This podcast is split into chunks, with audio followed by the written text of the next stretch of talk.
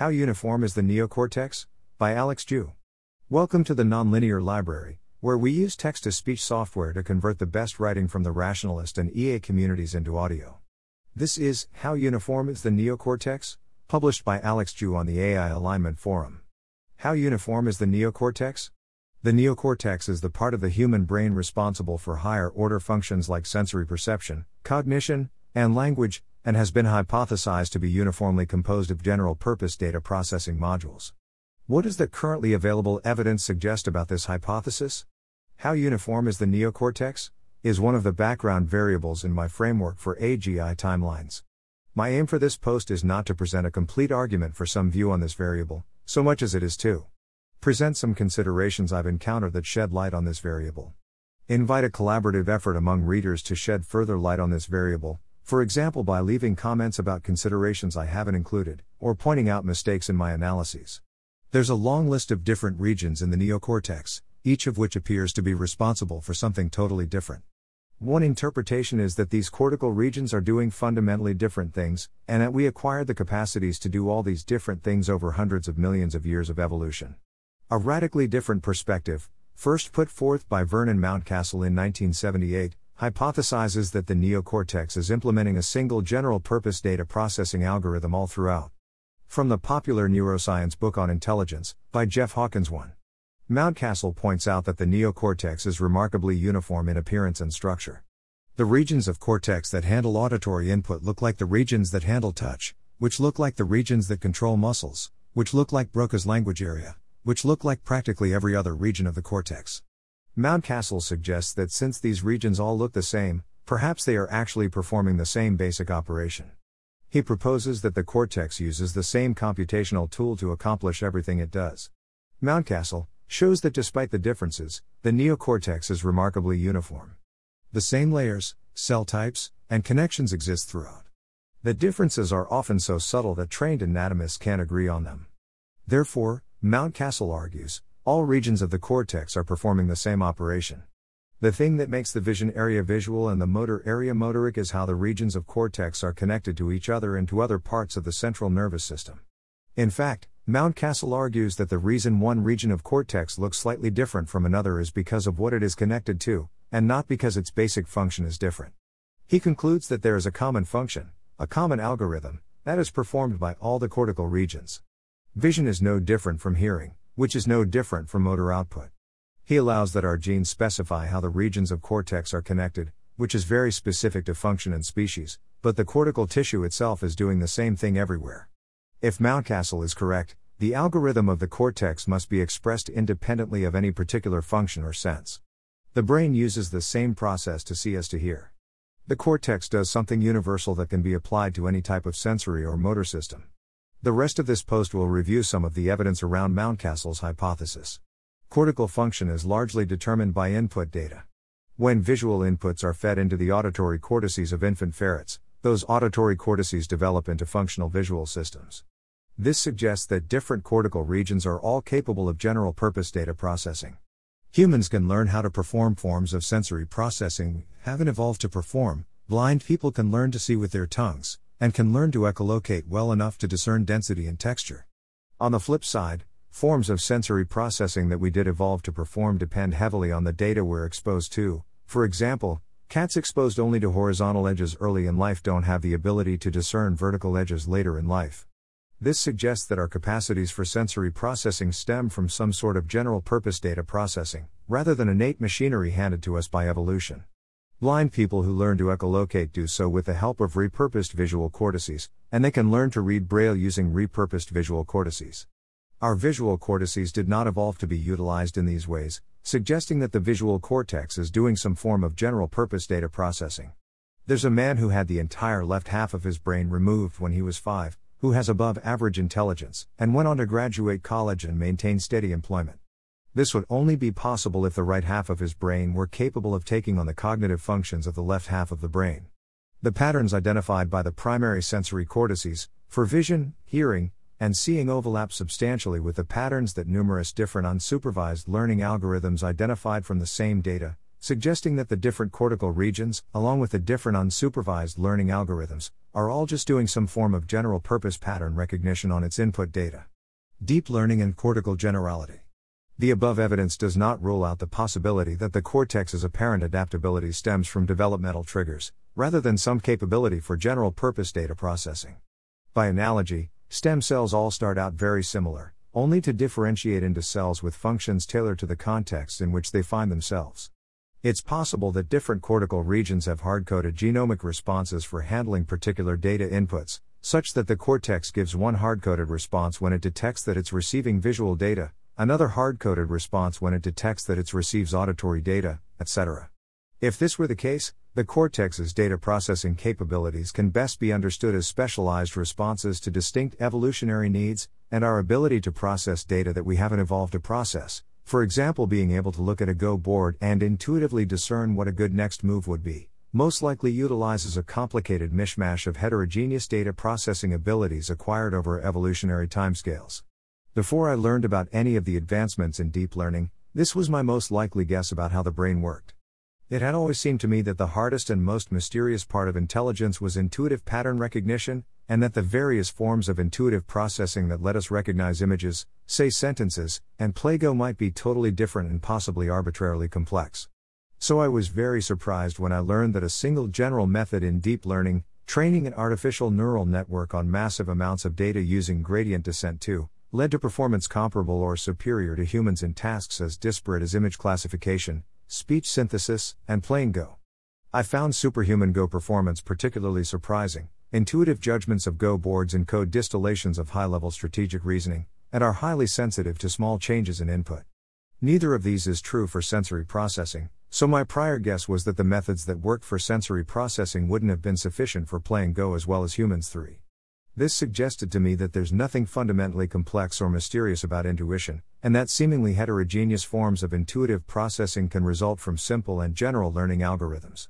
From this perspective, it seems most parsimonious to explain the cortex's seemingly general purpose data processing capabilities as resulting straightforwardly from a general learning algorithm implemented all throughout the cortex. This is not to say that I think the cortex is doing what artificial neural networks are doing, rather, I think deep learning provides evidence that general learning algorithms exist at all, which increases the prior likelihood on the cortex implementing a general learning algorithm for. The strength of this conclusion hinges on the extent to which the artificial intuition that current artificial neural networks, and ANNs, are capable of is analogous to the intuitive processing that humans are capable of.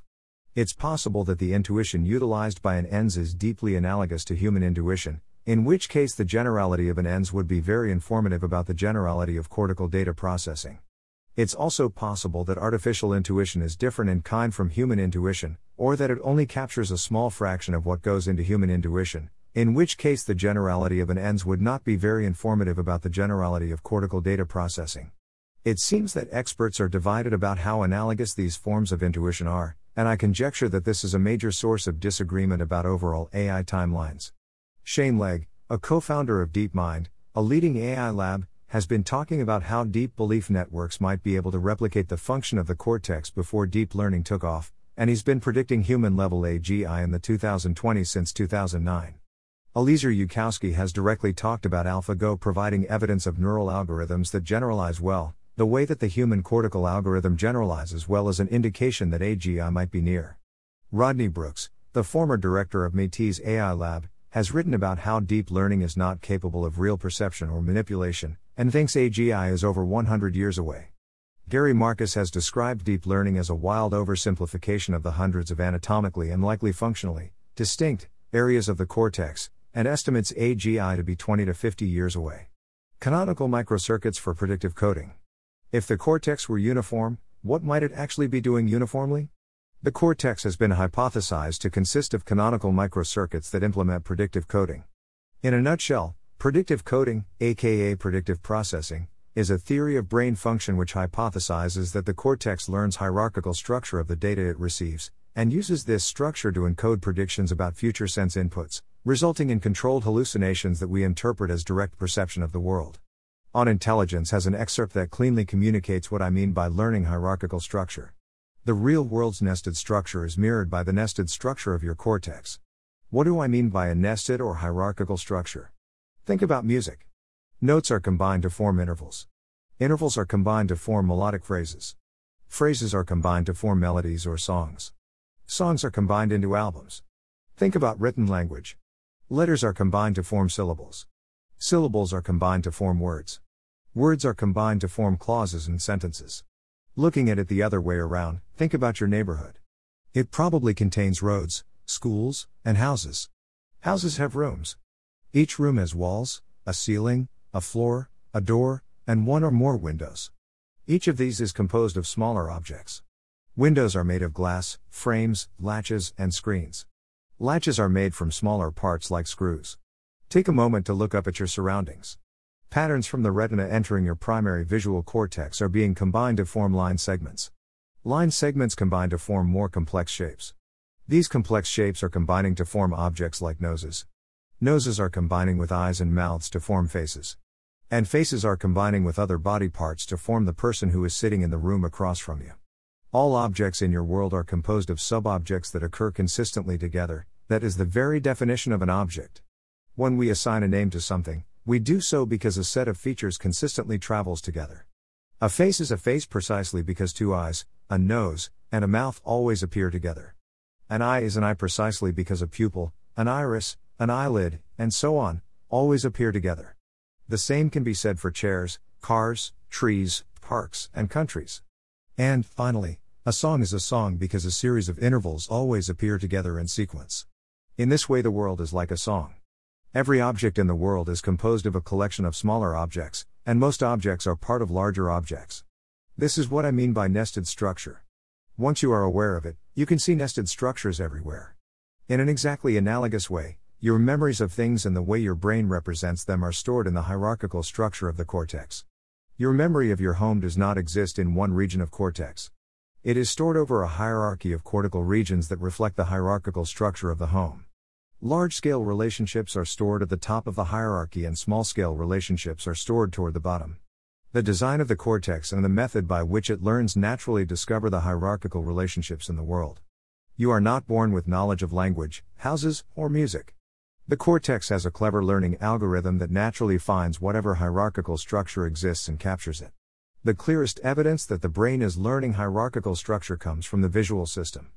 The visual cortex is known to have edge detectors at the lowest levels of processing, and neurons that fire when shown images of particular people, like Bill Clinton.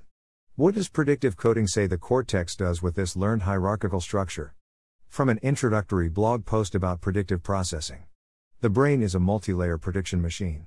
All neural processing consists of two streams, a bottom-up stream of sense data, and a top-down stream of predictions. These streams interface at each level of processing, comparing themselves to each other and adjusting themselves as necessary. The bottom up stream starts out as all that incomprehensible light and darkness and noise that we need to process. It gradually moves up all the cognitive layers that we already knew existed, the edge detectors that resolve it into edges, the object detectors that shape the edges into solid objects, etc. The top down stream starts with everything you know about the world, all your best heuristics, all your priors, all the structure you've learned, everything that's ever happened to you before, Everything from solid objects can't pass through one another to E equals mc squared to that guy in the blue uniform is probably a policeman. It uses its knowledge of concepts to make predictions, not in the form of verbal statements, but in the form of expected sense data. It makes some guesses about what you're going to see, hear, and feel next, and asks like this. These predictions gradually move down all the cognitive layers to generate lower level predictions. If that uniformed guy was a policeman, how would that affect the various objects in the scene? Given the answer to that question, how would it affect the distribution of edges in the scene? Given the answer to that question, how would it affect the raw sense data received? As these two streams move through the brain side by side, they continually interface with each other. Each level receives the predictions from the level above it and the sense data from the level below it. Then each level uses Bayes' theorem to integrate these two sources of probabilistic evidence as best it can. To deal rapidly and fluently with an uncertain and noisy world, Brains like ours have become masters of prediction, surfing the waves in noisy and ambiguous sensory stimulation by, in effect, trying to stay just ahead of them. A skilled surfer stays in the pocket, close to, yet just ahead of the place where the wave is breaking. This provides power and, when the wave breaks, it does not catch her. The brain's task is not dissimilar.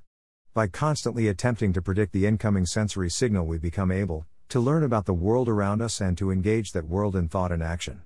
The result is perception, which the PP theory describes as controlled hallucination. You're not seeing the world as it is, exactly. You're seeing your predictions about the world, hashed out as expected sensations, then shaped constrained by the actual sense data. An illustration of predictive processing, from the same source. This demonstrates the degree to which the brain depends on top down hypotheses to make sense of the bottom up data. To most people, these two pictures start off looking like incoherent blotches of light and darkness.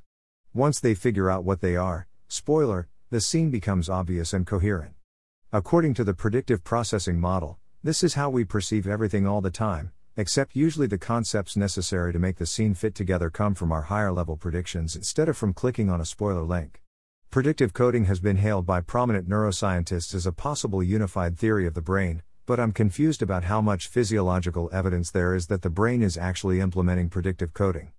It seems like there's physiological evidence in support of predictive coding being implemented in the visual cortex and in the auditory cortex, and there's a theoretical account of how the prefrontal cortex, responsible for higher cognitive functions like planning, decision making, and executive function, might be utilizing similar principles. This paper and this paper review some physiological evidence of predictive coding in the cortex that I don't really know how to interpret. My current take. I find the various pieces of evidence that cortical function depends largely on data inputs, for example, the ferret rewiring experiment, to be pretty compelling evidence of general purpose data processing in the cortex. The success of simple and general methods in deep learning across a wide range of tasks suggests that it's most parsimonious to model the cortex as employing general methods throughout, but only to the extent that the capabilities of artificial neural networks can be taken to be analogous to the capabilities of the cortex. I currently consider the analogy to be deep, and intend to explore my reasons for thinking so in future posts. I think the fact that predictive coding offers a plausible theoretical account for what the cortex could be doing uniformly, which can account for higher level cognitive functions in addition to sensory processing, is itself some evidence of cortical uniformity. I'm confused about how much physiological evidence there is that the brain is actually implementing predictive coding, but I'm very bullish on predictive coding as a basis for a unified brain theory based on non physiological evidence, like our subjective experiences making sense of the images of splotches, that I intend to explore in a future post. Thanks to Paul Kreiner, David Spivak, and Stag Lynn for helpful suggestions and feedback, and thanks to Jacob Cannell for writing a post that inspired much of my thinking here.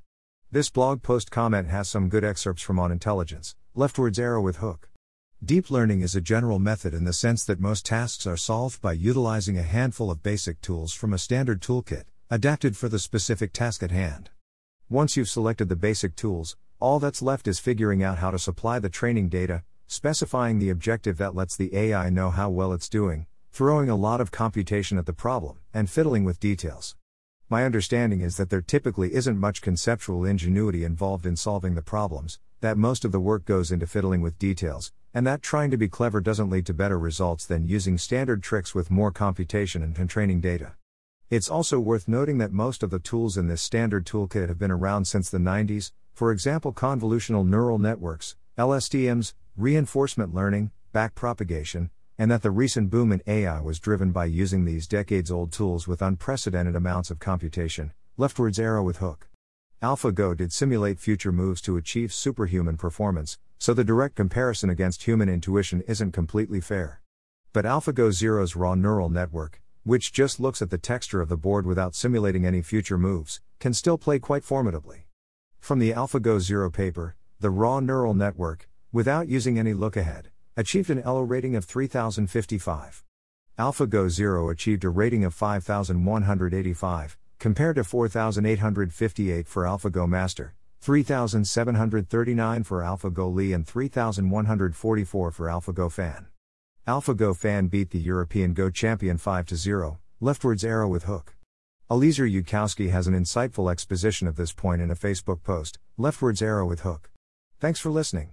To help us out with the Nonlinear Library or to learn more, please visit nonlinear.org.